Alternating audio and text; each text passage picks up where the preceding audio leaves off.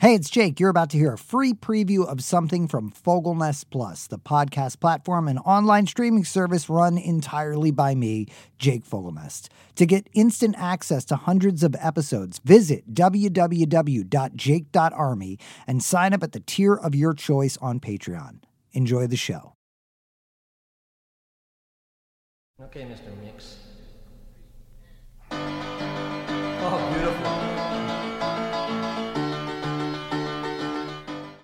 Olivia, your dad was Harry Nilsson, and uh, you know it's very interesting. I'm, I'm I'm always like, how do you describe who Harry Nilsson is to somebody that perhaps might not know who Harry Nilsson is? There's um, a line my siblings and I sometimes say that's um, like a Simpsons quote. We're talking about um, that time that Lisa Simpson became a vegetarian and uh, she was describing to Homer all the different kinds. Do you know this quote? She's talking about all the different kinds of food that come from pigs. So she's like bacon and ham, and and he doesn't believe it's all one animal. And he's like, yeah, right, Lisa, like one magical animal. and we think of that when we think about my dad because there's so many different parts of his career that are so different from each other. And people are always surprised that it's the same person who did like, you know, like that vocal on without you. That doesn't sound like the same guy who did coconut or you know some like it's so That's- different right yeah that's i mean so like i you know realize that when it comes to harry nilsson that harry nilsson has always been a part of my life that you know obviously he sang everybody's talking the theme to midnight cowboy but then in goodfellas uh you know the great song that starts that sequence jump into the fire that's harry Nilsson. yeah and and then I'm a huge Monkees fan, and it's like who wrote? You know, obviously the Monkees wrote uh, a, a lot of their own music, but they also had great contri- contributions from Boyce and Hart and Neil Diamond, and your dad who wrote yeah Cuddly Toy. So um, he's always been there, you know. And um, at some point, I think in the late '90s, I sort of put it all together and was like, "Oh, it's this guy's. This is Harry Nilsson. He's he's brilliant." Um, and then it became um, like sort of an obsession. Like, let me pick up every Harry Nilsson record that I can have because he's done so much. And um, one of the things I, I, I want to go through like his, his whole career with you, but one thing that I, I, I want to talk about specifically is, you know, you're sort of doing this wonderful thing right now, which is evangelizing your dad's music um, for on social media and just in the media in general. Um, how how do you get that uh, gig? Um, how did you fall into being the person that speaks for your father? well i think a lot of the people in my family um you know we love our dad's music and we're the biggest fans in the world and obviously we love him as a person um, but we didn't talk about him publicly that much like um, and for for me personally I just, unless I was speaking with a closer friend, I didn't talk about that aspect of my life. And I, I think I examined that once I hit my mid 30s and realized that might be the childhood grief that was stopping me from speaking about it. So I kind of like processed that. Sorry to get too heavy. So I was processing that and then realized that like I love talking about him.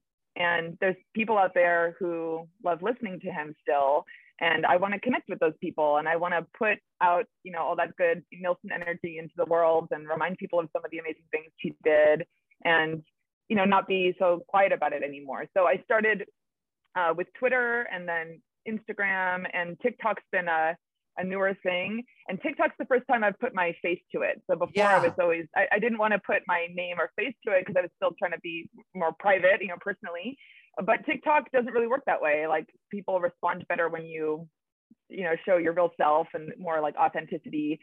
So uh, I just started doing it and I identified myself, you know, by name a little bit and uh, yeah, it's taken off from there. It's yeah, we, we could have a whole other conversation. Uh, the TikTok algorithm and how TikTok works is uh, uh, almost as deep and fascinating as your father's uh, uh, body of work and career. That's a whole other thing. But um, but I've yeah, I've your father started out, I guess, as one of these great songwriters in Los Angeles in the early 1960s.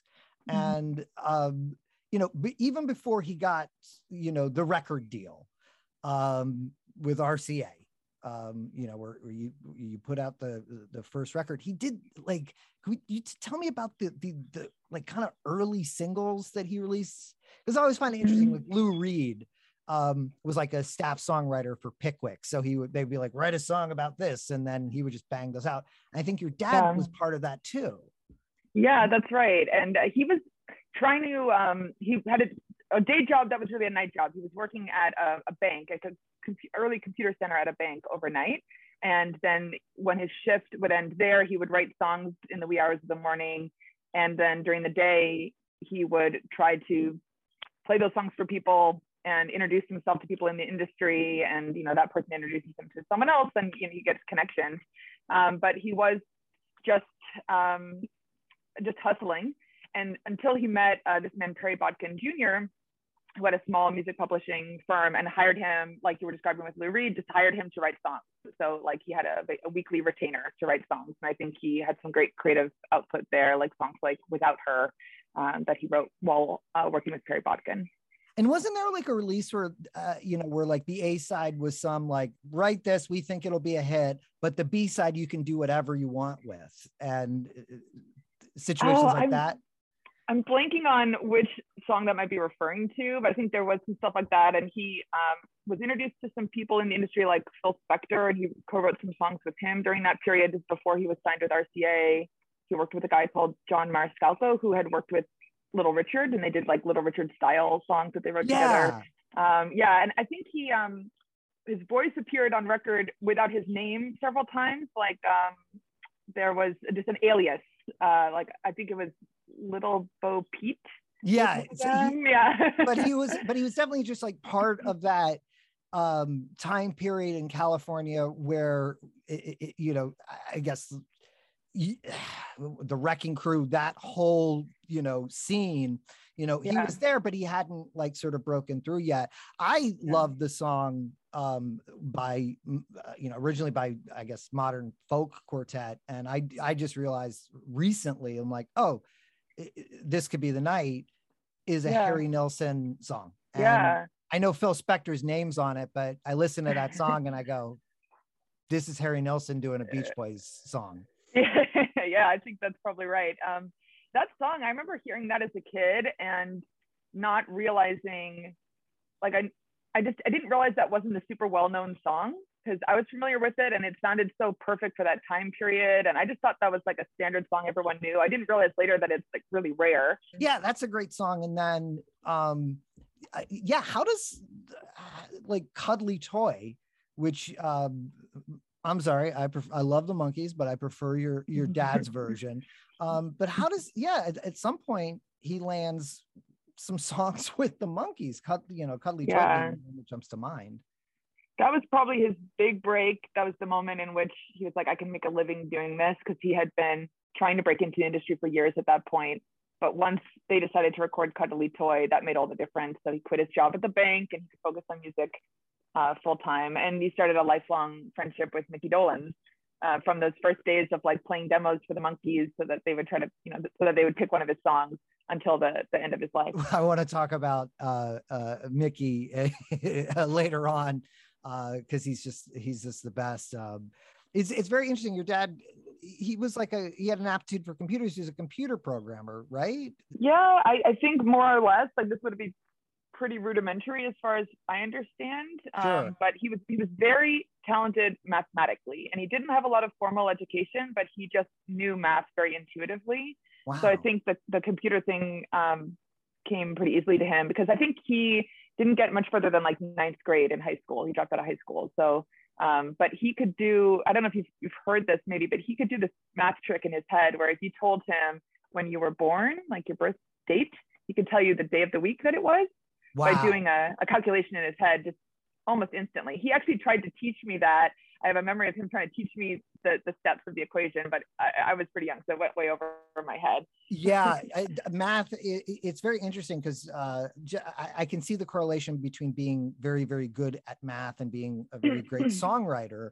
Um, and but I, he is in the tradition of uh, computer programmers who are great songwriters, also Elvis Costello. so, Ah, um, but so so I guess let's just talk about like RC like the the first album comes out on RCA and that's uh, uh Pandemonium Shadow Show is, is the first yeah, first like big record yeah. and then I guess the most amazing thing that could happen to an artist at that time the record comes out I think 1967 Mhm.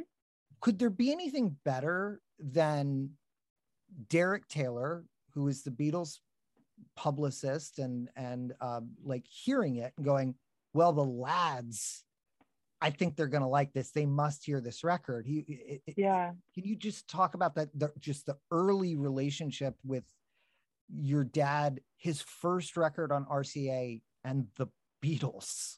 Just yeah, I think you know that was huge, and he was a big Beatles fan his whole life. He remained a Beatles fan, so that was huge. You can imagine just for a fan starting out as a musician and to have your idols tell you that they like what you're doing. And I think I read a John Lennon quote once saying that he listened to that album in like a 36 hour marathon. And at this time, the album was not widely known. And he was like, I think I've listened to that more than anyone else has listened to it, like collectively. Yeah, I- Um, there's the great i mean there's the great story about like you know derek taylor gives the the record to basically all you know each beatle and Yeah. he gets a phone call he, he got like a phone call from john yes. Yeah. And I think because of the time difference, it was either like wee hours of the morning, very early in the morning. My, my dad was sleeping when the phone rang. And he, I think he thought it was a, someone teasing him, but it was yeah it was Lennon, yeah. Um, and I think he got a succession of calls. I think Paul called uh, as well, and just to tell him that they liked what he was doing. So that was a huge confidence booster. And then he got to go out to England and meet them. I think they were recording at Abbey Road during that time, so we got to sit in on some sessions, got to meet his heroes, um, and started, you know, friendships with them too. yeah and uh, those those friendships carry on and so it's just like wow you know you go from you know songwriter who's like wow i got one uh, you know done by the monkees and stuff and and then all of a sudden okay the the beatles are asked you know my favorite group who they ask who's your favorite group right now and they say nilsson and Yeah. that's quite an endorsement. Um, and the thing that I love about um, your father's uh, music and each album is the guy really changes with each Mhm. album. There is, it, it, there is, uh, you know, did that drive his label crazy or? I- I just think it could never happen today. Uh, yeah he, he definitely started his own path i think it did drive the label crazy at times um, i think randy newman said it was like randy newman felt that he as a songwriter and my dad as a songwriter had both just broken off from what pop and rock were doing at that time and just they were their own genus their own species um, as if i think randy newman's quote is like it's as if the rolling stones didn't exist they were just doing their own thing yeah. they weren't copying what the prevailing trends were. But obviously, he changed so much. he listened to that early, the early '60s music, he's trying on different voices, different kind of personas, um, and really hits his sweet spot with the production with Rick Jarrard at RCA and just like baroque pop stuff. The choir boy vocals, just gorgeous. And then you compare that to what he was uh, doing by the early mid 70s, and he's gone in this rock direction and just really letting his creativity do whatever it wanted to do and having so much fun uh, doing it. And I think he kept evolving as an artist even to his last albums. Like I always point to Knnillssonn, which I believe came out in 77 or 78. It's it's a, it's almost a totally different artist than Mhm. you know the, the, the, the 1967 Nilsson. Yeah. And, and I, I you know it's just his commitment to just following his artistic muse has always been very fascinating to me. Um, and I guess sometimes it was more commercially successful, but th- then but, but it it seemed like just cut from his own cloth did not care about that didn't care about the the commercial performance of a thing um, Yeah. and certainly didn't follow any trends. Like um, when you listen to uh, those those first early albums, like um, what do they sound like? Do they sound like Simon and Garfunkel? Do they sound like um, the Byrds? The no, they sound in only exceptionally like Harry Nilsson. Yeah. I think it's a real like through line from like Tin Pan Alley, Great American Songbook stuff, or like 1920s stuff through just how he thought about music. And obviously, we see that later with um, a little touch of Schmilsson in the Night when he covered Great American Songbook songs, and that was really important to him. But even in those early albums, I see some influence from that that you don't necessarily see in other 60s artists. Yeah. So there was this nostalgia that he had for the songs that his mom would have listened to and what he heard growing up in the 40s in New York. but in such a modern way. And there's the great um, quote about, you know, oh, I, I don't, I don't know who the reviewer was, but you know, oh, this is such a great album, but he should have credited the backup singers. Yes. You know, the obviously he was the backup singers. Yeah, I think he found a lot of creative satisfaction from just recording a lot of different takes, harmonizing with himself, and he loved just being in the studio and helping put that all together. That was really satisfying for him. Yeah, your dad. In, you you know it's, it's a thing that gets said a lot but like oh they use the the studio as an instrument but it's very interesting your dad comes in at this time harry nilsson comes in at this time where there are eight tracks to play with and then 16 tracks and he really used the studio and Yeah. um you know obviously um nilsson schmilsson which uh, comes out in i think 72 or whatever is just Yeah. this enormous commercial hit and i love the footage that exists of um him with richard perry it just Yeah. looks like a, a couple of guys who are at the top of their game in the 70s in the music industry making a record like yeah. um, can you talk about just his relationship with richard perry the music producer because he just he, that guy looks like a music producer from the 70s yes, yes. And I think great credit to him. He produced Nilsson Schmilsson and Son of Schmilsson and brought so much to the process. I think people who were there say that he was able to corral some of my dad's more like outlandish stuff and he added some more discipline to the sessions. He was definitely one for recording a million takes. He loved doing that. So I think they were simpatico in, in terms of that process, like just wanting to. There's a um, a, a track on Son of Schmilsson called Take 54 that's kind of riffing on that idea of like how many takes are we going to do, Richard? Uh, but they both loved that, just trying to get the perfect take and fleshing things together. But they were they were close friends. Uh, they had a great working relationship. After Son of Schmilsson, they, they parted ways because my dad really wanted to do the Standards album, A Little Touch of Schmilsson in the Night. And I think that was upsetting to Richard Perry because he was like, look, we've got a good thing going here. We Yeah. can produce so much more in the, in the pop genre. Why are you going back to these standards? Well, also just like I mean, w- let's talk about it a little bit, bit because it's just like um, I, I think it's well known and well documented. Your dad was a little nuts uh, in in the best way, you know. Yeah. But he has this huge hit album, Grammy Yeah. award winning album, huge selling album with um, Nilsson Schmilsson, Without You, um, uh, and and Jump Into the Fire and Coconut. I mean, it is just a uh, amazing album. Now, I also I'm a huge fan. Mhm. I love Son of Schmilsson as well, but Mhm. is there anything less commercial after you've done this big hit album than to do uh, you know a song that has the f word in it that can't be played you're breaking my heart great song classic Yeah. song, but Yeah.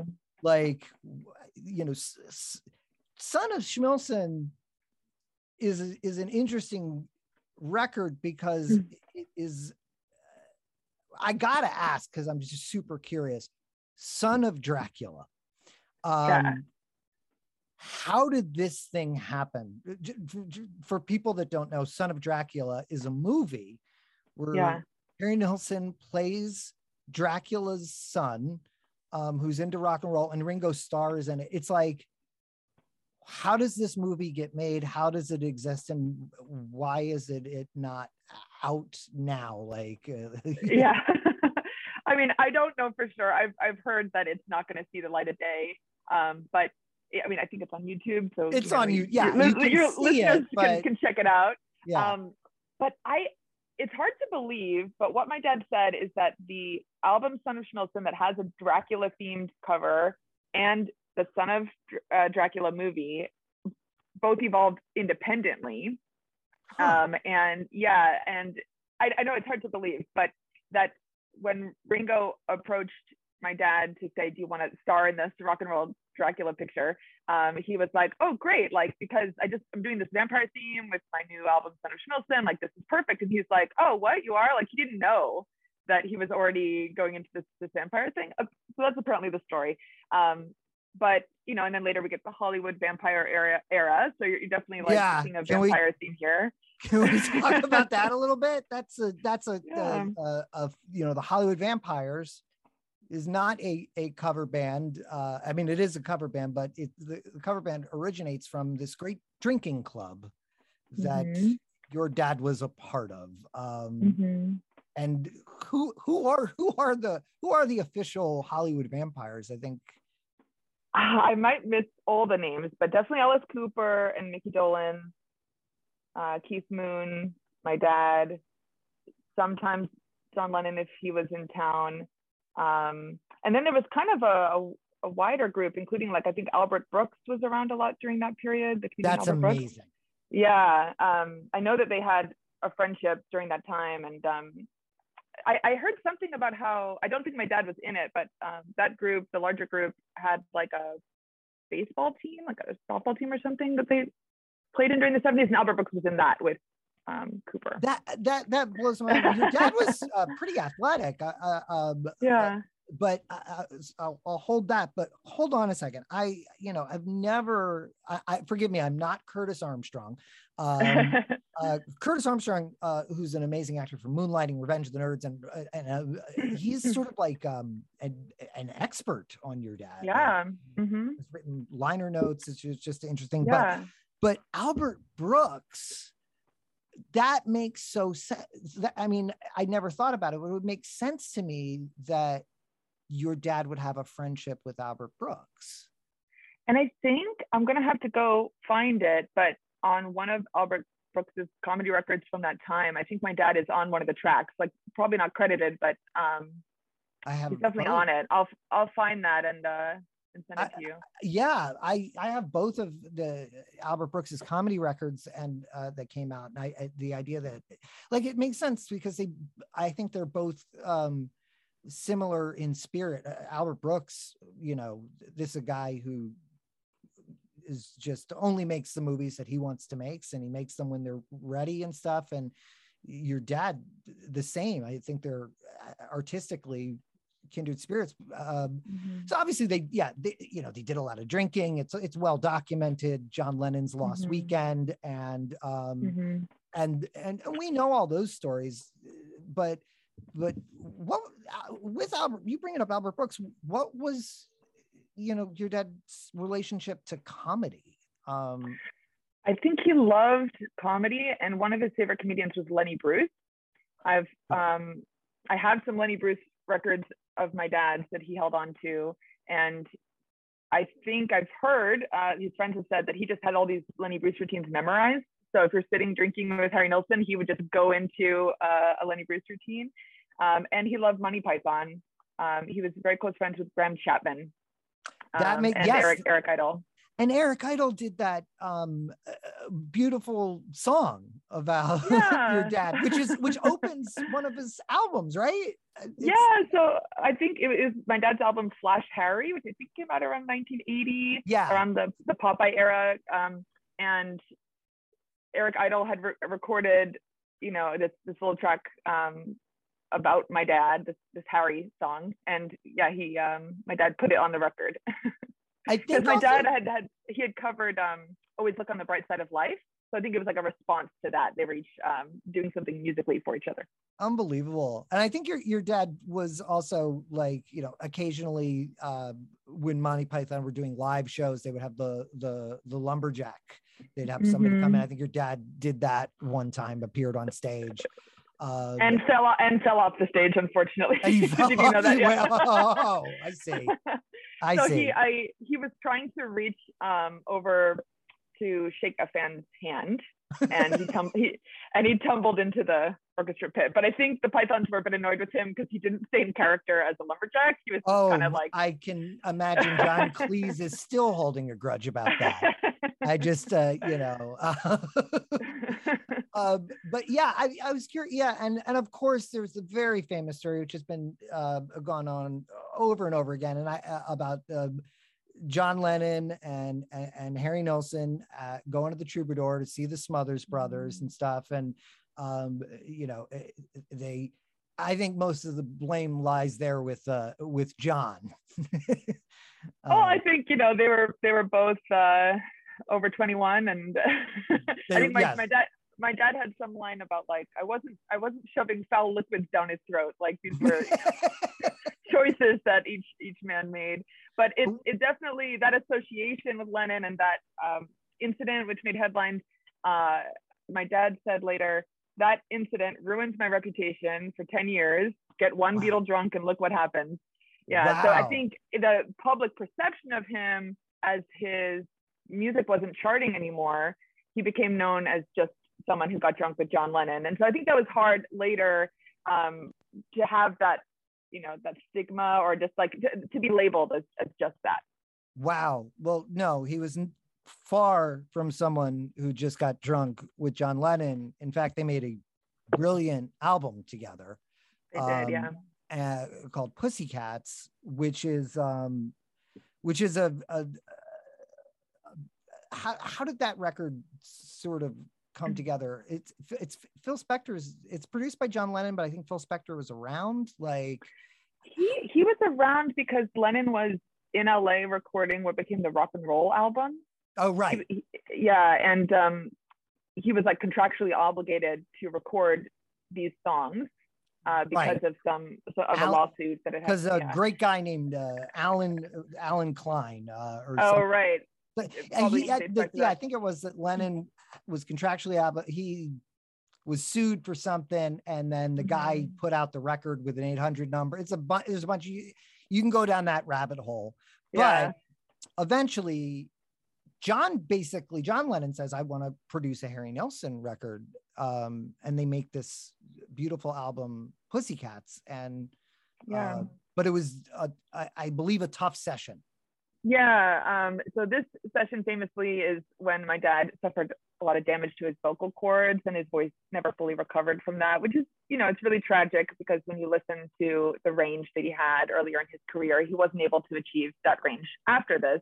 And I think the vocals he was putting up are very raw on that record. It's interesting to look when that record's been re- re-released and they've put out like previously unreleased demos and you can hear different versions of the songs, maybe when his voice was in different shape. Um, it's really interesting to compare and contrast.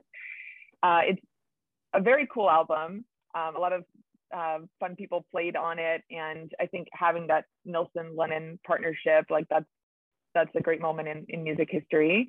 Um, but there is that sadness too because uh, his his voice was so damaged um, with him and Lennon screaming into the microphone and just all sorts of uh, debauchery. I mean, is it true that like Nilsson sang so hard that like blood was left on the microphone? Is that Yeah, that's true. And it's he went to see a doctor who was like a um, ENT or something like that. But like a a doctor who specialized in musicians' voices and had treated a lot of other um, musicians. And he actually was nervous to go to the appointment. This is during the Pussycat session. He was nervous to go, so he brought everyone with him. Oh so wow. Lennon's Lennon's there, and I think Mickey Dolenz and Klaus Voormann is there. And you know, Klaus is an artist, so he actually drew a sketch of them all at the doctor's office, and my dad being being examined, um, and by by this doctor who told him, "You can't speak." You can't do anything. You need to rest your voice. And so I don't think uh, he adhered to the doctor's instructions, but they did have a couple days where this crowd of people, because they were all like living in a house together, like roommates Yeah. during this time, and they they went around um, writing notes to each other because they because Harry couldn't speak, and so they all were communicating like by, in a so- in solidarity in solidarity kind of Yeah. thing? yeah, like Klaus Voormann tells a story of them going into a store because my dad needed to buy some pants.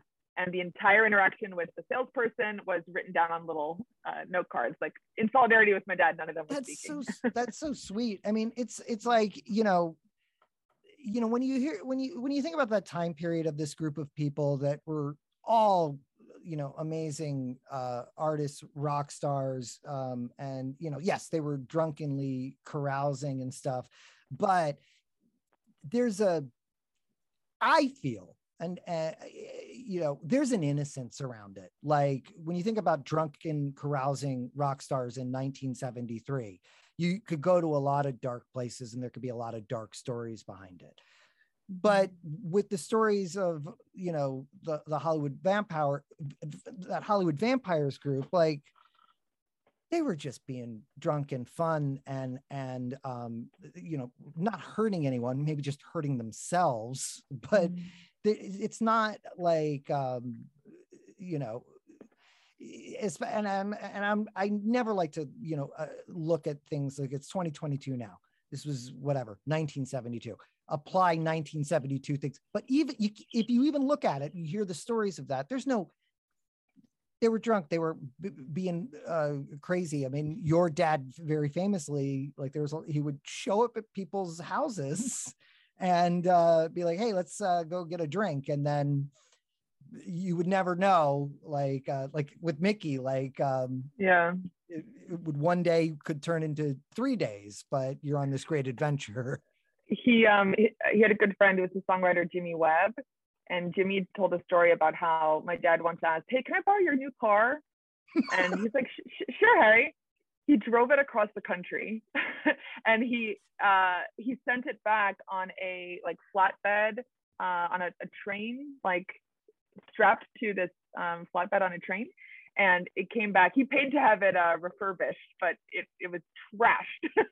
yeah see that's the thing it's like um you know all the stories that- you hear about harry nilsson is just like oh yeah he, he was he was crazy but he was a class act about it you know like yes can i borrow your Yeah. car your new car drives across country but he does pay to have it like i, I recognize like um he, there- just there was a sense of uh of decency with your dad. Yeah. i'm very fascinated by this idea that like um yeah because the the other records which i think now people have started to revisit um the idea that one bad article w- with a Beatle i can look at this through a 2022 lens.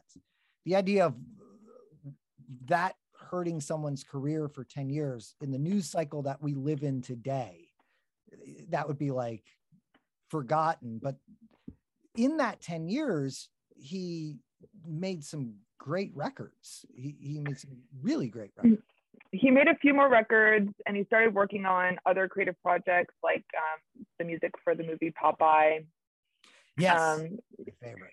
things like that. And then around 1980, he said he was a retired musician and he didn't make any like studio albums during that time. Uh, but he was still working on some creative projects and then kind of near the end of his life started recording again.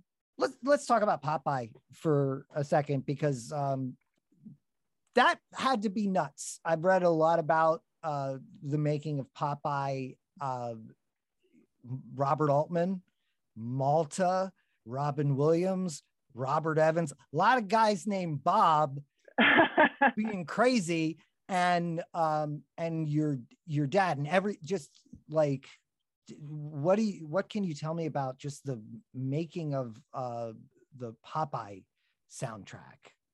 Well, I think he, he loved working on it. Um, if you read Bob Evans's book, The Kid Stays in the Picture, he has some great anecdotes about Malta and the craziness of Malta. But um, my dad was married to my mom at that time, and they had uh, two sons, and they all went over to Malta. So, and Van Dyke Parks um, and his wife, they had a child while they were living on Malta. So there was like a family uh, atmosphere going on, as well as um, maybe some more uh, that is so lo- that's so lovely. Yes, of course. Um, and Van Dyke Parks is um, for uh, gosh, I, I can't imagine anybody listening to this or, or uh, who doesn't know who Van Dyke Parks is. But just in case there's one person, uh, Van Dyke Parks, a brilliant uh, songwriter, arranger, has some great albums of his own. Song Cycle. Um, he wrote uh, Smile with uh, Brian Wilson. Mike Love very famously was like, columnated ruins domino. What does this mean? And like, you know, Van Dyke Parks quit, but he's he's brilliant. He, he still puts out music to this day. Your dad did a lot of work with uh, Van Dyke Parks. That what was their yeah. relationship like? I think they were very close friends, and they had a a beautiful and fruitful musical partnership because Van Dyke is a musical genius. Yeah. And um, my dad was not a formally trained musician.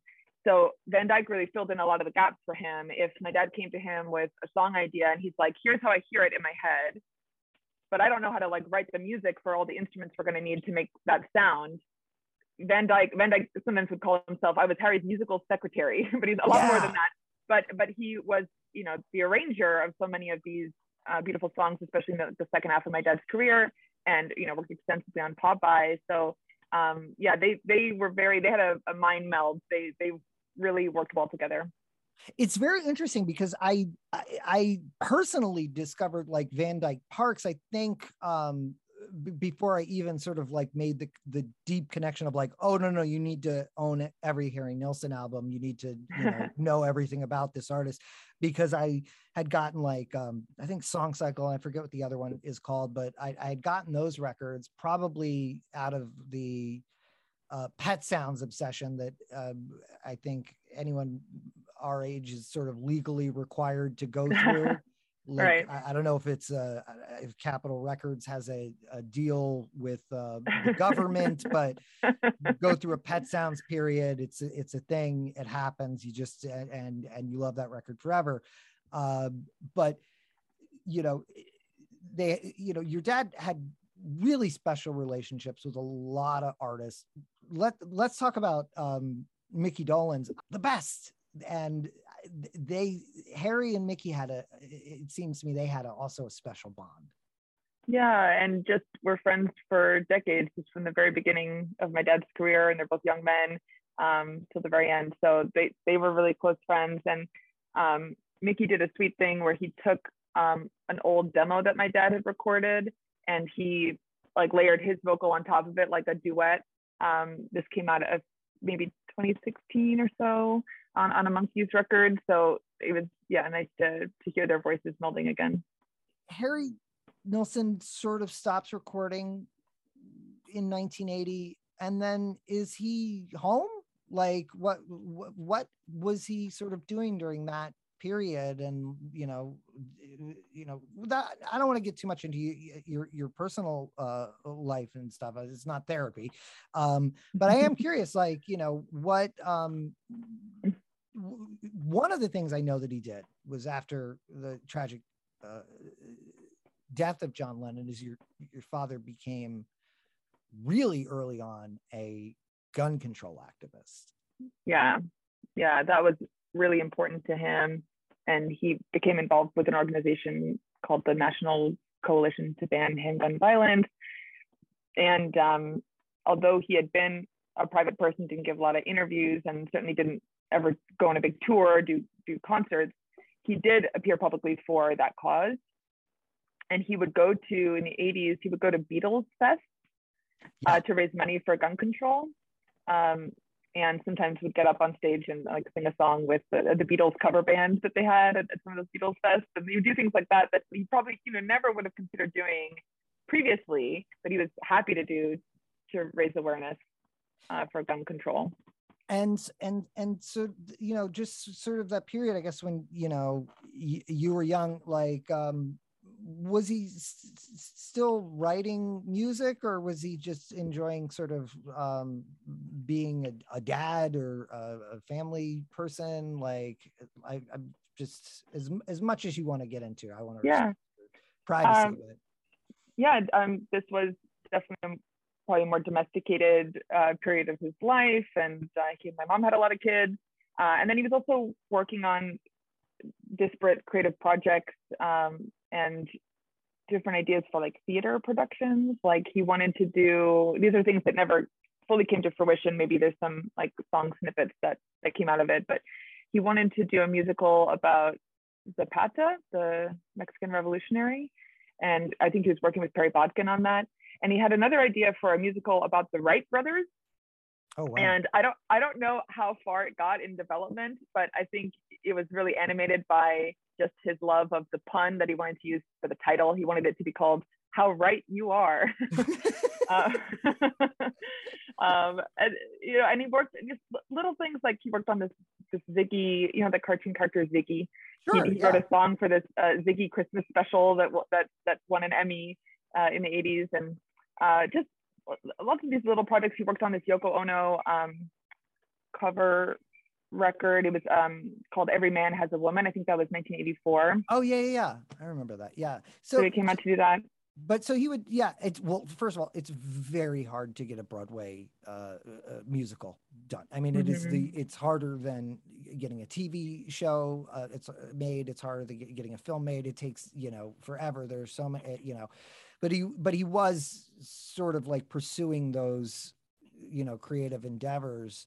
Um, Mhm. uh, I I, I want to talk about you know he does the amazing uh, end credit song for Terry Gilliam's The Fisher King, Yeah, which um, and that was probably one of the last things he recorded. And that was, you know, very near the end of his life. How about you? I think it's called. Yeah, um, that is you know again playing into the vocal range that he had at the time. I think it's quite beautiful. Um, Mhm. and and um and then yeah your your father uh, uh, uh, I, I just lost my father um a couple months ago but your father passed away you were very young that that must have been it's just not uh, easy and stuff so you know but are how involved are you? What is your day to day it's just in terms of like there's a great catalog. There are demos. The management of keeping this musical legacy alive um how does how does that work? Um and and you know like a great box set that great box set which I, Mhm. gave to so i don't own one myself because i bought someone it as a gift. It's like here you need to have Yeah. the harry nilsson records but like is that part of your your work I don't personally work on that too much. I mean, all credit for that goes to my mom, Una, who spearheaded it. seems like Spirit- about the spirit- loveliest person in the world. Oh yes, she is. She definitely is. Um, but yeah, so she's the one who's like spearheaded these projects. Like there was a, a definitive biography that came out a few years ago about my dad. Um, the box set, which is really important to get all that stuff in one place, all the RCA albums, all the demos, and Beautiful. great little ge- gems on there. Um, the documentary that was really important to get that made and just uh, get all these people who knew him to record, you know, their memories. that documentary um, uh, is essential. It's uh, Mhm. it's called it's called Who is Harry Nilsson? Why is everybody talking about him? And it- Yeah. that to me, when I saw that for the first time, I I was I was obviously a fan of Harry Nilsson. I was curious, but I was Yeah. to see all of these people who Yeah. loved your dad so much. Like that documentary, it's definitive. Yeah. Um, and then the other big project was this my dad's last album that he recorded, uh, which is called Lost and Found, came out I think in 2019. And These are like songs he'd been recording really in the last uh, years of his life, in the last weeks of his life, um, and working with a producer named Mark Hudson. And Mark Hudson got in the studio with some of my dad's friends, my brother Kiefo Nilsson, who's a bass player, very talented musician, participated in this, and uh, they put together this final record, uh, which is you know amazing just to to get that. So I think um, a lot of those projects you know my mom has done and my brother Kiefo, and Kiefo has also done this great thing in terms of the legacy. Um, if he's done these great point shows, you know, we haven't talked about the point. yeah, uh, I, that's it. I was just, animated movie. I was going to ask you, like, at what point in your life did you watch The Point, um, which is this great um, record that comes with a booklet, Yeah. but is also an animated cartoon special, It's completely out of the mind of of, of your father. And like, yeah. Were you little? Did you see it when you were Oh, little? Or? yeah, I'm sure I did. I, I don't have any memories of not being familiar with it. it just, just, you know, I've, I've, absorbed that from the womb on. Um, but you know, the point is fantastic. I love the album version, which my dad does the narration to it, and he had a beautiful speaking voice, and you can hear him like turning the pages. It's very charming. Um, and then the like the version that you can see, like the DVD version now, and, and what came out on VHS that some of us millennials saw as kids was uh, narrated by Ringo Starr the original TV broadcast was narrated by Dustin Hoffman. Yeah, I always um, I always wonder about it. Like, um, I I I've only seen it through uh Ringo the, the Ringo Starr version. Yeah. Um, yeah. 43, but um, it aired, I, I, guess, one time. Dustin Hoffman did the narration, um, mm-hmm. um, and I I don't know, maybe Dustin uh, like, hey man, why you being the come on? But I think it's good to have Ringo do it. Like, yeah, yeah, I, th- I think both versions are great. I, I have heard the Dustin Hoffman narration too, and um, but I, I mentioned my brother doing these point shows, and yeah, what he, is what is he doing? Yeah, it's well, there's going to be one coming up in June um, at Theatricum Botanicum in Topanga Canyon. Um, but basically, what he does is he performs the whole album in its entirety with a full band, and each performance he has a different narrator come in. Oh um, wow! Um, and so he's had some great special guests. So the, the, last one he did back in December, John C. Reilly did the narration. Um, ah. That was a really special event. Um, and so that I mean, and I think one of the things that's inspired my brother is like because my dad didn't perform live and make that a part of his career. Yeah. Nilsson fans haven't heard these songs live. They haven't had that experience of like it, sitting in a crowd with other people singing along, you know. So they get that with the point shows. It's worth noting, like, yeah, like throughout all this, like Nilsson made all these records. Your dad didn't. Again, completely singular artist. Like it, it, it, it, it, it couldn't happen today, but like, yeah. and it must have drove the label crazy. Your dad didn't tour. Yeah, there was very little live performance of your yeah. father. And um i why why didn't he go out on tour um ever? There was never a, I mean Nilsson concert tour. Yeah i think there's a lot of different reasons that he gave over the years uh, for why he didn't do it. Probably there was a stage fright element. He was way more comfortable in the studio. That's and he wanted to be a musician who could just be a musician and a songwriter and not have to be a performer in that way. It's almost yeah. like he felt like those were two different jobs, and that and it wasn't his calling to be uh, a performer on stage in the same way. Um, but one of his lines about why he didn't perform live that I've always liked is he said it was the one thing he could do as an artist, not performing live, that the Beatles hadn't already done. ah, Yes. so True. I think he, you know, he it was just it was a singular decision, as you said, and uh, probably stemming from insecurities, and then just just he didn't want to do. And another thing he talked about is that when you perform live for your fans, they're usually coming to see whatever your biggest hits were from the last album or two albums ago, and they're gonna cheer the loudest for those songs and maybe aren't going to be as you know sympathetic to your newer stuff if you're going in a new direction and you get influenced by how the crowd is reacting to you. So maybe you don't go in a new direction because wow. you're only getting the feedback the positive feedback about the stuff you did before.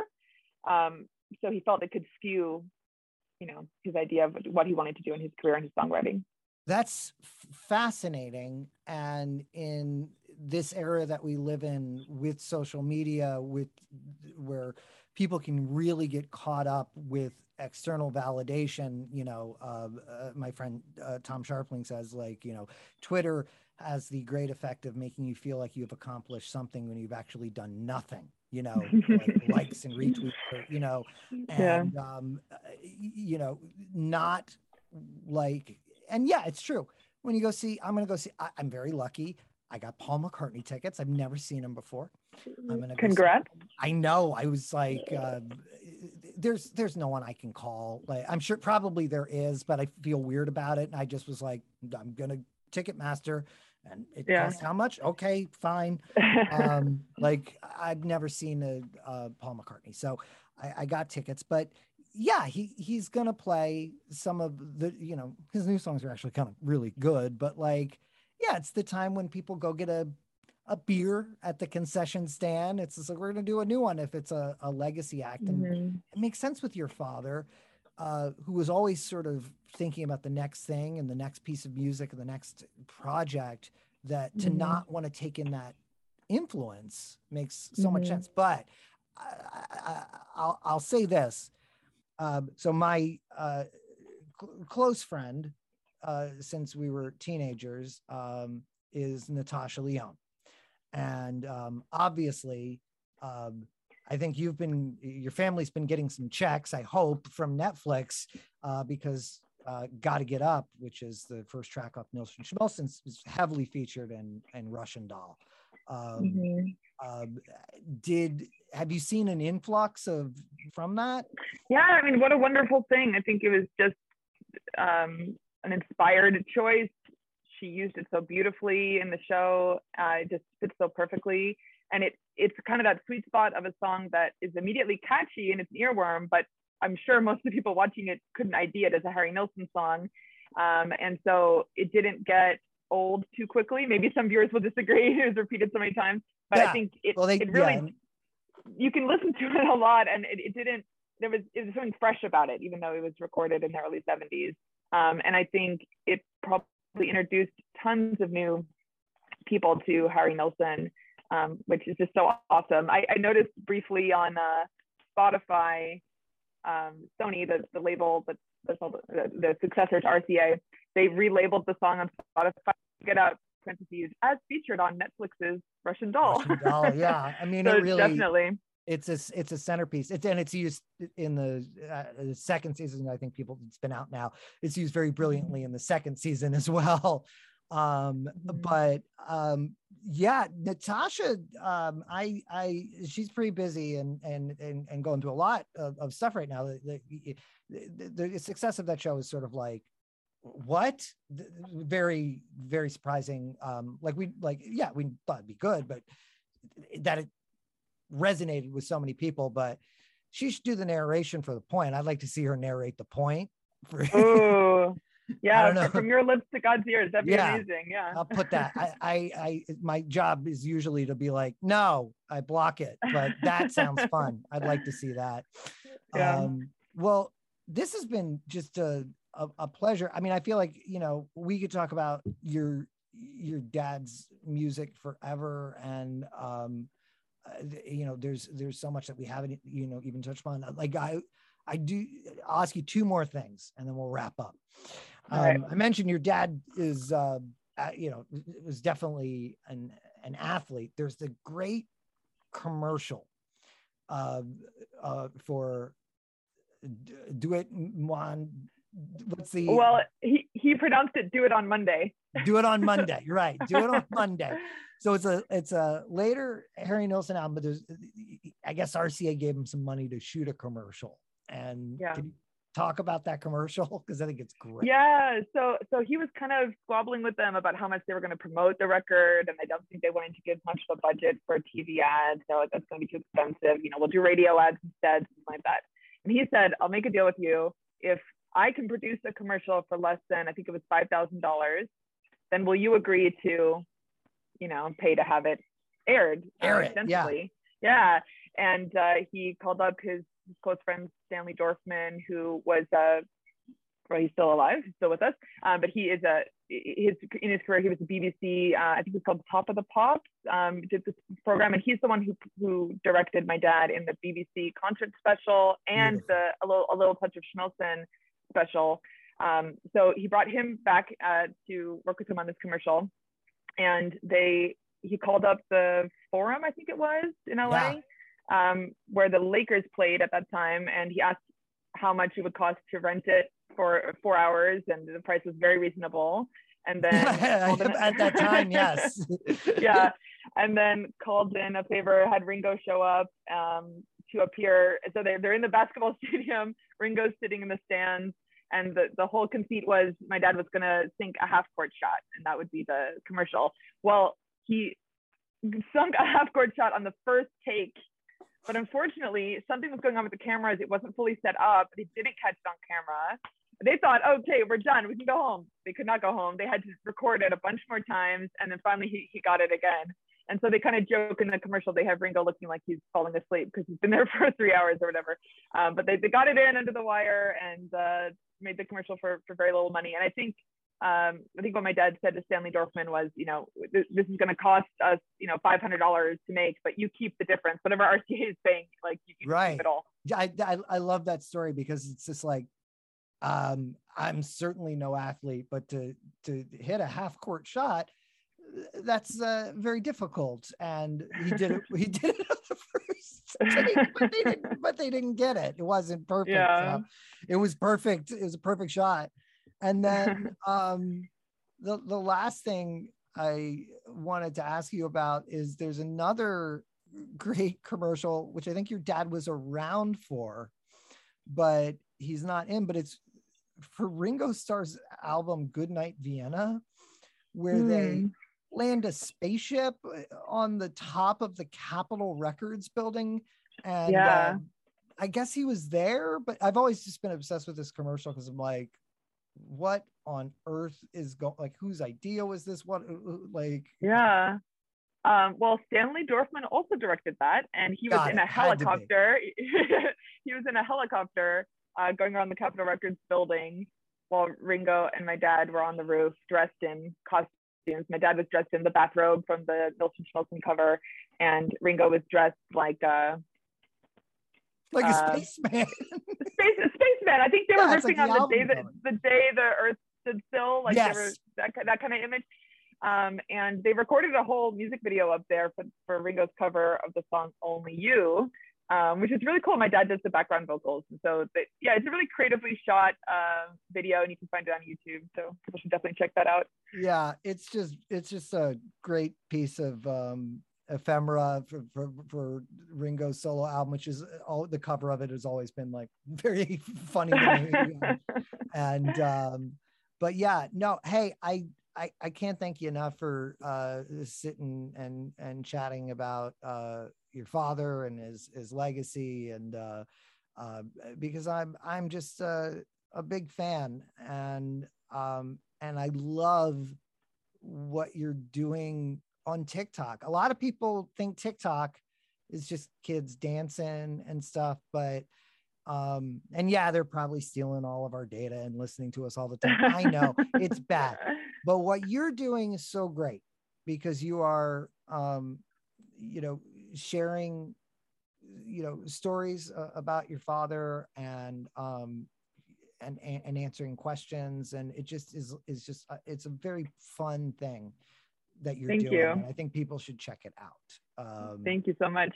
that's a reason to join tiktok it uh, it, it learns what you're interested in it's just like if Yeah. you're interested in people dancing it'll show you the people dancing but you know somehow it figured out me real quick and it was just like no you want to see um somebody uh talk about harry nilsson in uh, uh great detail and yeah. uh, and you're doing yeah it's just such a a fun great thing and i hope it's um fun for you i and because you do a great It- job with it yeah, it is, and it's great to interact with people who are, you know, they're, like, "How did this video find me? How did TikTok know that I?" just Yeah. like you were saying, um, and it's fun to interact with with people who love my dad as much as I do. Yeah. Well, I'm I'm one of them. Uh, and anybody that is uh, here is, I, I imagine, also uh, a big a big fan. What's your? Uh, I'll, I'll ask you this, and then we'll go. Do you have a favorite uh, album, or you know? Um, I I can never answer that really, but I I will say like um, vocals, just for vocals, I love Nilsson Sings Newman. I just think it's the sweetest 25 minutes of album, you know, that uh, you it's can listen to. such a such an interesting thing. It's just like to just I'm gonna do a bunch of Randy Newman covers. These I like these Yeah. songs, you know. yeah. And oh i'm sorry one final thing i because i think it, it's it's important your father is responsible for like the first remastered remix album i think ever with um uh you know it's uh, where he took Aerial Aerial Ballet. Pandemonium Ballet. yeah. Yeah. exactly that record is incredible and i think people can get into arguments about which version they like better but it was sort of after the success of Nilsson Schmilsson Mhm. do you know like what was the impetus like to go back in and and like go i'm going to remix this i'm because i think that Yeah. is a beautiful record on its own I think it's probably a combination of things. Like I think the studio technology had improved, and he would listen back to his first albums and wish that he had access to more tools to play around with in the studio. So just that was very appealing. And then probably he gained a lot of confidence as he put out a few albums and had more of a like his creative vision probably had changed. And so I think it was appealing to him to be able to go back and, and rework those with the new perspective he had on who he was as an artist.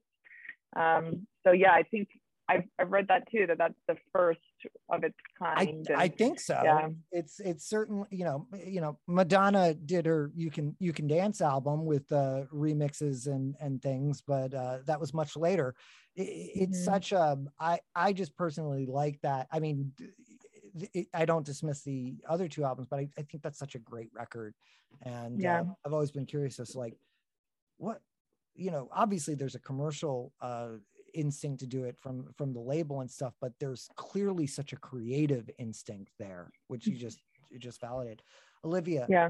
i can't thank you enough this has uh, been a pleasure and people can find you on uh on, on social media uh what is where where, where do, where do people The- find you The handle is at official Nilsson on uh, Twitter and Instagram. And I think on TikTok, it's like at the official Nilsson or something like that.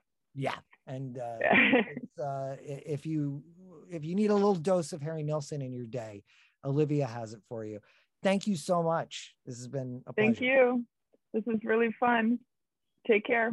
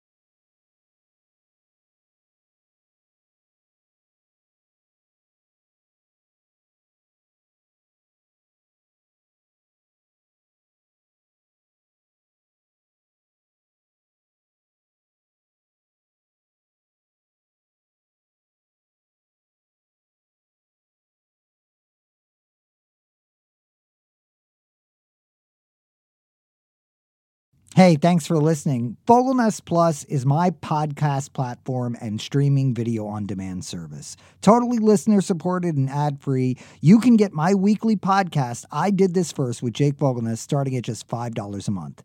There's been a new episode every week since August of 2020, and the show keeps going. After signing up at www.jake.army, you can watch it as a TV show or listen wherever you listen to podcasts. There's also bonus and VIP tiers, which offer even more episodes. For all the info you need, go to www.jake.army and find out how you can support Fogelnest Plus on Patreon. Episodes on this feed will come and go, so you don't want to miss anything. Sign up today www.jake.army.